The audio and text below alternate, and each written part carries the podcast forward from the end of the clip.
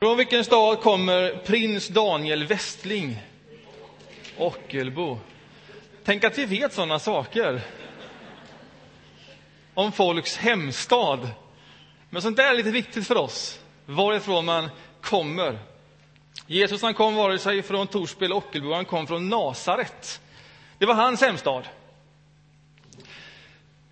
Och när vi nu ska läsa en eh, text så kommer Jesus tillbaks till sin uppväxtstad, till Nasaret. Och det han kommer tillbaks ifrån, det är en vandring som har varit väldigt annorlunda. Ut i öknen för att där möta Johannes döparen som stod där och döpte vid Jordan och där han själv lät sig döpas. Och när han kom upp ur den här dopgraven eller ur vattnet så, så sänker sig en ande i en ske, duvas skepnad, så beskrivs det. Hur man nu ska förstå det här över honom och alla som är där de hör en röst. Detta är min älskade son. Lyssna på honom. Och sen går han vidare därifrån och sen står det att den här anden som då sänker sig över honom nu leder honom vidare och leder honom ut i ödemarken, i öknen. Och där blir han prövad. Där prövas alla hans motiv och inre drivkrafter. Och prövningen där det går till ungefär så här. Om du bara ger upp den vägen, då ska du få allt detta. Och allt detta skulle vem som helst säga ja till. Och så går han därifrån, stärkt av prövningen. Och sen därifrån så går han från synagoga till synagoga och så har han börjat berätta och predika och förkunna och undervisa och samlar mer och mer och mer folk omkring sig. Och alla som är där Lovsjung detta. Jag tycker detta är helt enastående. Det här är något alldeles nytt. Detta har vi inte hört förut. Och så till sist kommer han tillbaks till sitt Ockelbo, Nasaret. Och så är han där på sabbaten i synagogan och han ställer sig upp för att läsa. Alla vill ju höra honom läsa i sin synagoga, i hans uppväxt synagoga. Sen ber han att få en bok. Och det är profeten Jesajas bok. Och så rullar man ut den och så kommer man fram till ett specifikt ställe. Där stannar han. Och där, ståendes, läser han de här orden i den där synagogan. Du får dem på skärmarna här. Herrens ande är över mig. Ty han har smort mig till att frambära ett glädjebud till de fattiga. Han har sänt mig att förkunna befrielse för de fångna och syn för de blinda och ge de förtryckta frihet och förkunna ett nådens år från Herren. Så är det. Och så säger han efter detta att idag, idag händer detta. Idag, här och nu framför er, händer detta som vi har läst om så länge. Ni är med om det nu. Och om stämningen var hög innan, så ökar naturligtvis stämningen ännu mycket mer. Är det möjligt? Är det möjligt att nu är Herrens ande över honom? Så att detta händer nu, när vi är med om det. Orden som utgår ifrån honom de beskrivs som ljuvliga. Det ska nog inte bara förstås som vackra, utan som att det hörs som om det är på riktigt. Det är verkligen så. Det är något annat när han nu läser de här orden. Ett nådens år. Det var ett tag sedan de hörde det, om ett nådens år. Det där var ju någonting som, som Mose fick i uppdrag att sen genomföra var femte år, femtionde år, men sen har det liksom ebbat ut och det blev ingenting med det till sist. Någonstans försvann det. Men vart femtionde år, det visste ju alla, då skulle allting liksom ställas tillbaks igen. Då skulle de som var försatt i skuld få sina skulder avskrivna. Då skulle de som har varit tvungna att sälja sin mark under 50 år få köpa tillbaks den igen, men till ett skäligt pris som man hade råd med. Då skulle de som hade blivit slavar under den här perioden friges. Vart femtionde år skulle jorden få vila och man skulle inte bruka den. Det var ett nådens år. Och nu står han här och säger nu, nu händer det igen. Och så utropar han ett nådens år. Ja, det är fantastiskt. Alla lovsjunger det. Och när stämningen är som allra, allra högst, när det är som bäst i synagogan, när det är tätt och inspirerande, atmosfären är fantastisk, då säger någon, Jesus någonting som provocerar dem så till den grad att de driver honom ur synagogan och ur staden och till ett berg och till bergets brant. Och när man läser det verkar som att den här förändringen sker så här. Det är någonting han säger som bara får denna fantastiska stämning att bara bytas så. Och som får dem att handgripligen ta tag i detta. Så här får man inte säga. Alltså, vad skulle någon kunna säga mitt i den här gudstjänsten? Mitt i den fantastiska, trevliga, varma, traditionsfyllda första adventsgudstjänsten i Saron som skulle få er att driva ut en predikant nerför Linnégatan till älven och sen i detta vädret putta i. Ja, ingenting, skulle ni säga. Ingenting. Nej, vi är inte så hetsiga här uppe i norr. Hur gör vi då? Ja, vi himlar med ögonen när vi inte liksom tycker något är bra. Du vet. Och om det är riktigt dåligt så himlar vi med ögonen och försöker få kontakt med någon annan som också himlar med ögonen. va? Och är det rejält illa så gör vi någon behärskad kroppsrörelse. Ja, du vet.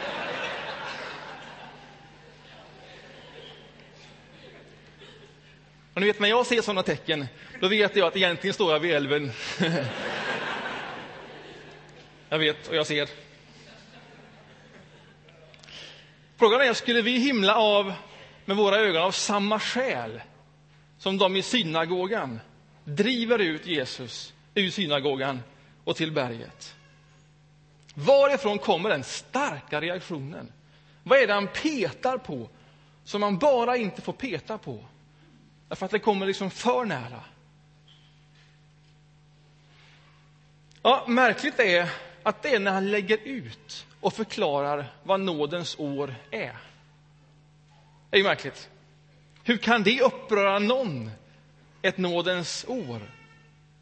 Så tar han hjälp av två berättelser från Gamla testamentet för att förklara fenomenet ett nådens år, och som nu är. Och Den första berättelsen som han nämner det är den om Elia. Elia som när det är hungersnöd i landet för att det inte har regnat på flera år. Den profeten som då tar in på Herrens ord hos en änka och hennes son. En änka som inte hörde till Guds folk, till det utvalda folket, utan som var av ett annat folk. Där tar han in. Där får han vatten. Och där ber han henne om lite bröd. Och hon säger jag har bara detta enda lilla mjöl kvar. Och så bakar hon en kaka av detta enda lilla mjöl.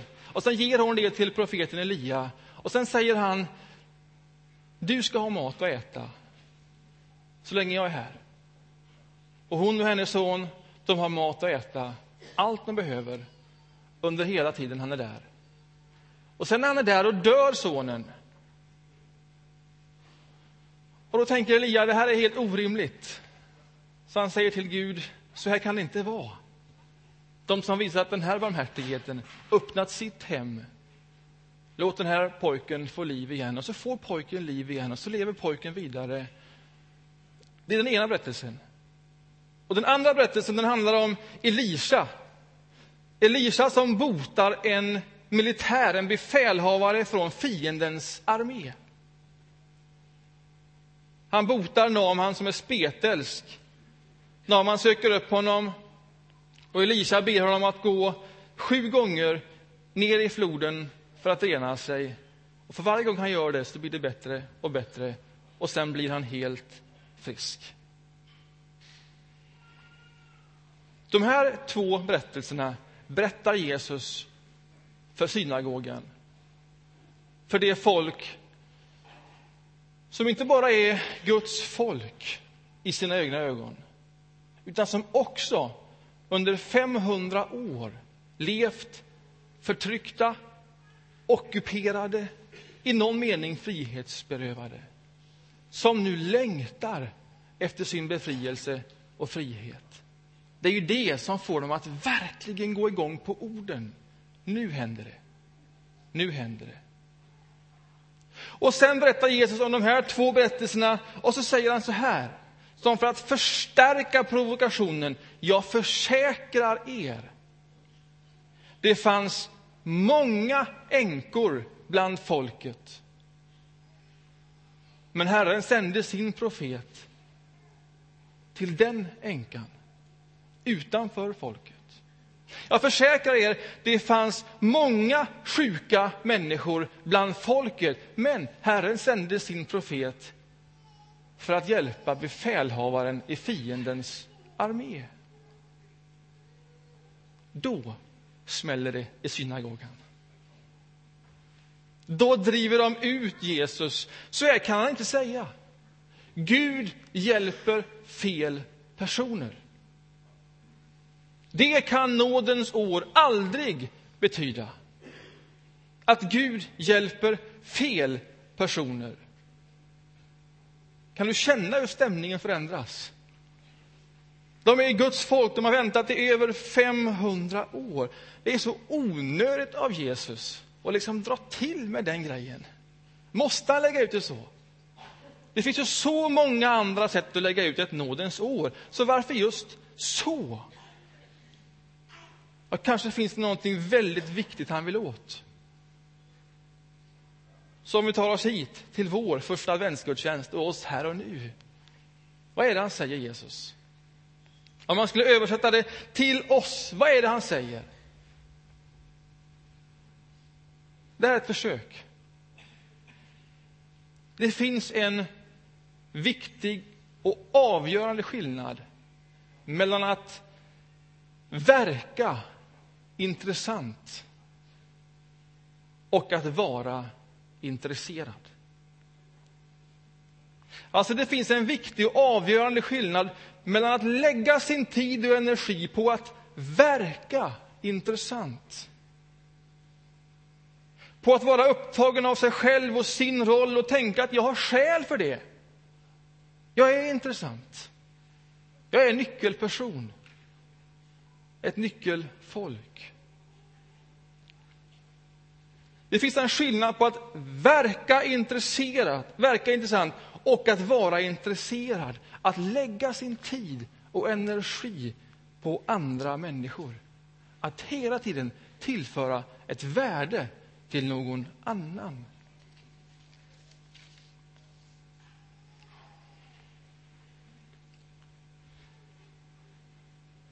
Och reflektera över din egen drivkraft på ett sådant sätt. Att verka intresserad eller att vara intresserad. Att verka intressant eller att vara intresserad. För nog kan det vara så att även om man är upptagen med andra människor, intresserad, har dem omkring sig, så kan drivkraften vara en annan. Det kan vara att just det ger mig en position i mitten av allt detta, så att jag blir intressant. Och det är något annat än den drivkraft som först och sist frågar vilket värde kan jag tillföra dig och dig och dig och dig. Om man vill närma sig Gud, då är den kristna traditionen och den judiska historien enig. Det går aldrig genom att verka intressant. Det går alltid genom att du börjar bli intresserad. Så här skriver Ove Wikström, professor i religionspsykologi, enkelt och rakt på sak. Om du vill möta Gud, börja då i den yttre världen. Besök den sjuka, den sjuka släktingen som du tänkt hälsa på. Ring till den ensamme som ingen vill låtsas om. Sök upp just de människor som dina vänner kallar tråkiga och ointressanta och därför undviker. Hos människor som ingen bryr sig om finns begynnelsen till det andliga livet. Och låt den här frågan bli närgången. Riktigt närgången. Hur mycket av vår energi, alltså hur mycket av det du säger under en dag, under en vecka, hur mycket av det du gör lägger du på att verka vara intressant inför någon annan eller några andra? Och hur mycket på att verkligen vara intresserad? Genuint intresserad av vilket värde du kan tillföra den andra människan oavsett vem det är. Och kanske först och främst den i den yttre världen. När Jesus trycker hårt på folket, på Guds folk, i synagogan. När han blir så besvärande närgången. Jag menar, de hade ju all anledning i världen att tro mycket om sig själva. De som var de utvalda. De som väntat så länge på sin egen befrielse. Men när han trycker på den här frågan, när han blir så besvärande närgången, det är då de driver bort honom, det är då de inte orkar med honom längre. Där går gränsen.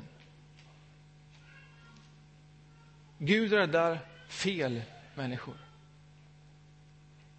Och vem är han? Vem är han att säga det här till oss? Han kommer ju ändå bara från Ockelbo. Eller Nasaret.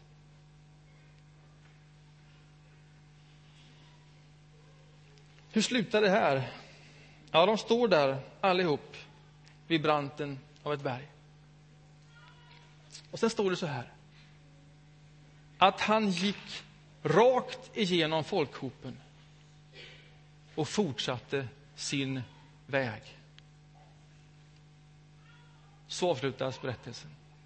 Han gick rakt igenom folkhopen och fortsatte sin väg. Han hade bara börjat förkunna ett nådens år. Han gör det fortfarande. Ja, hans ord hörs fortfarande och de är lika verkliga då som nu och här. Ja, han är lika närvarande här som där. Om än på ett annat sätt, genom sin ande. Och om man hör hans ord om det hörs som att hans ord är på riktigt, att det ligger någonting i detta, att man hör hans rop på ett nådens år, om man vill tro på honom, om man vill följa honom när han går vidare på hans väg. När han förkunnar nådens år, hur gör man då? Väldigt enkelt uttryckt. Säg det. Säg det för dig själv och säg det högt till någon. Jag vill tro. Jag vill följa honom när han går rakt igenom folkhopen vidare på sin väg. Jag vill följa honom när han förkunnar ett nådens år. Jag vill det. Säg det för dig själv och säg det till någon annan. Kanske här, när vi sen har rörelse i kyrkan i nattvarden och man kan få böja ett knä här och få säga det till någon som sen gärna ber tillsammans med dig. Eller att ta emot bröd och vin som ett tecken på att Jesus Kristus, hans kropp och blod, att han ger sitt liv för oss. Att ta emot det låta det få bli en bekännelse. Jag vill tro och jag vill följa när han går sin väg. Gör det till en sån bekännelse eller en fördjupad bekännelse.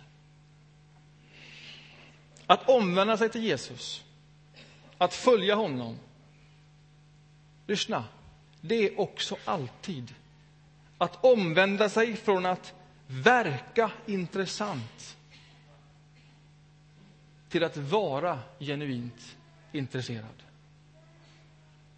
För den som följer Jesus Kristus på hans väg så finns det ingen väg förbi kärleken, upprättelsen av riktiga människor i konkreta situationer som vi alla har omkring oss.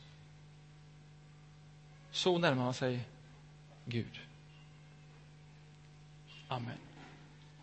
Vi förenar oss i en kort bön.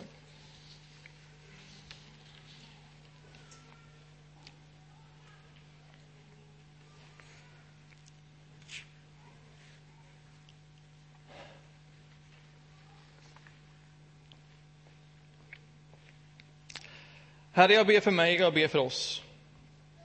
För alla de eh, försvar som vi bygger upp kring vår egen person.